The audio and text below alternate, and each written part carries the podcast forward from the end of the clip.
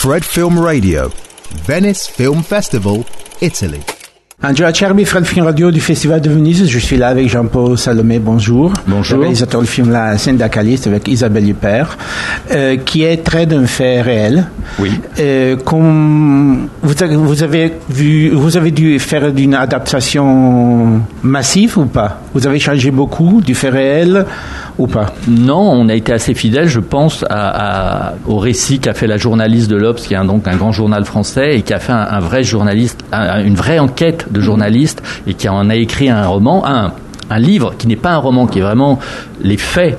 Mais ce que je trouvais intéressant, évidemment, c'était cette histoire incroyable de cette femme qui est lanceuse d'alerte dans les années 2010-2012, euh, au moment où le nucléaire français était à l'apogée et, et, et, après euh, une espèce de déconfiture. Mais en tout cas, elle a voulu sauver les 50 000 emplois d'Areva, qui était le nucléaire, l'entreprise numéro un mondiale du nucléaire à l'époque.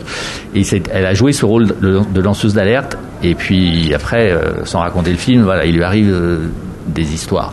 Mais, mais ce que je trouvais intéressant, c'était le personnage de cette femme euh, qui était confrontée à un monde industriel de, ministres avec beaucoup d'hommes et à qui on allait faire subir d'abord une agression et ensuite remettre, remettre en cause son témoignage et, la version de ses faits et finalement devenir accusé. Et c'était ce parcours de cette femme qui se bat pour sauver son honneur euh, qui, que je trouvais passionnant et extrêmement émouvant. En plus, c'est un film où le pouvoir des hommes, c'est énorme et c'est très effrayant aussi un peu. Oui, on était encore à cette époque euh, où les choses ont quand même un peu évolué, mais ouais, on était dans vrai. la fin de cette époque-là, euh, avant MeToo en tout cas, où les hommes étaient aux commandes. Il y a une autre femme qui était aux commandes, qui était Anne Lauvergeon, qui était la numéro un de, de, de Areva, mmh. mais qui devait se battre comme un homme aussi finalement, qui est, qui est une femme, mais qui, qui, finalement avait presque des manières d'homme. Euh, et, et, au milieu, il y a cette femme, Maureen Kearney, qui venait d'un autre milieu social, qui n'était pas du tout, qui ne faisait partie, pas partie de ce mmh. monde, qui le côtoyait côtoyait qui était très vindicative, qui était une, une vraie combattante, une vraie Maureen combattante, Carnet, ouais. voilà, et qui est montée au créneau sans jamais se dire qu'un jour on pourrait l'agresser ou, ou, en tout cas lui faire payer très cher.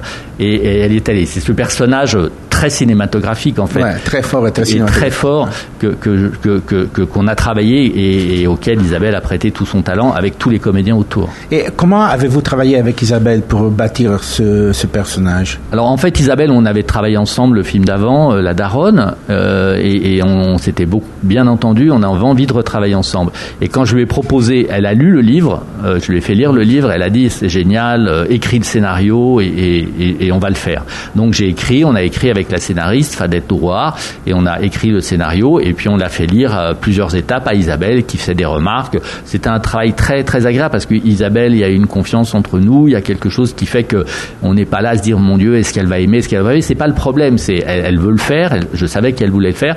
Maintenant, c'était aller au mieux et surtout avoir ce garder à ce personnage euh, de combattante euh, une ambiguïté et quelque chose qui soit pas toujours évident. Parce que en face, fallait pas non plus que les hommes passent pour des crétins finis, à se dire mais évidemment elle est pas coupable et que ça. Fallait quand même que la police, tout ça, se pose des questions et qu'on comprenne aussi qu'ils puissent se poser des questions. C'est-à-dire qu'elle elle, est par moments, on a du mal à la cerner et par moments, il y a des zones d'ombre dans le personnage. Et c'est ce qui nous plaisait de développer avec Isabelle.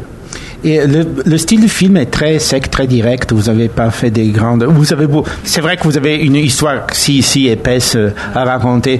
C'est une choix ob obligé ou une choix à penser? Oui, je pense qu'il y avait, il y avait, euh, c'était la priorité aux comédiens, à l'action, à ce qui se passait, et je trouve qu'à ce moment-là, il n'y avait pas la peine d'avoir une écriture cinématographique. Enfin, on essayait qu'elle soit quand même la plus proche et qu'elle conserve les émotions, le rythme, l'angoisse.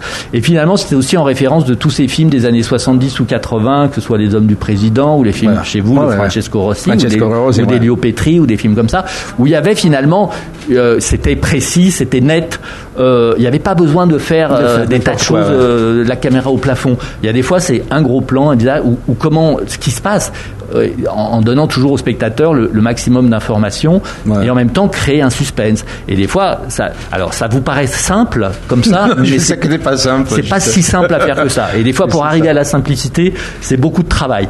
Et c'est ce qu'on a essayé de faire. Voilà, c'est que de l'extérieur, ça paraît simple, mais en fait c'est assez sophistiqué finalement. Bon, merci beaucoup Jean-Paul. Jean-Paul Salomé, le réalisateur du film La syndicaliste du Festival de Venise. Je suis Angela Cherby pour Fred de Festival Insider. Fred Film Radio.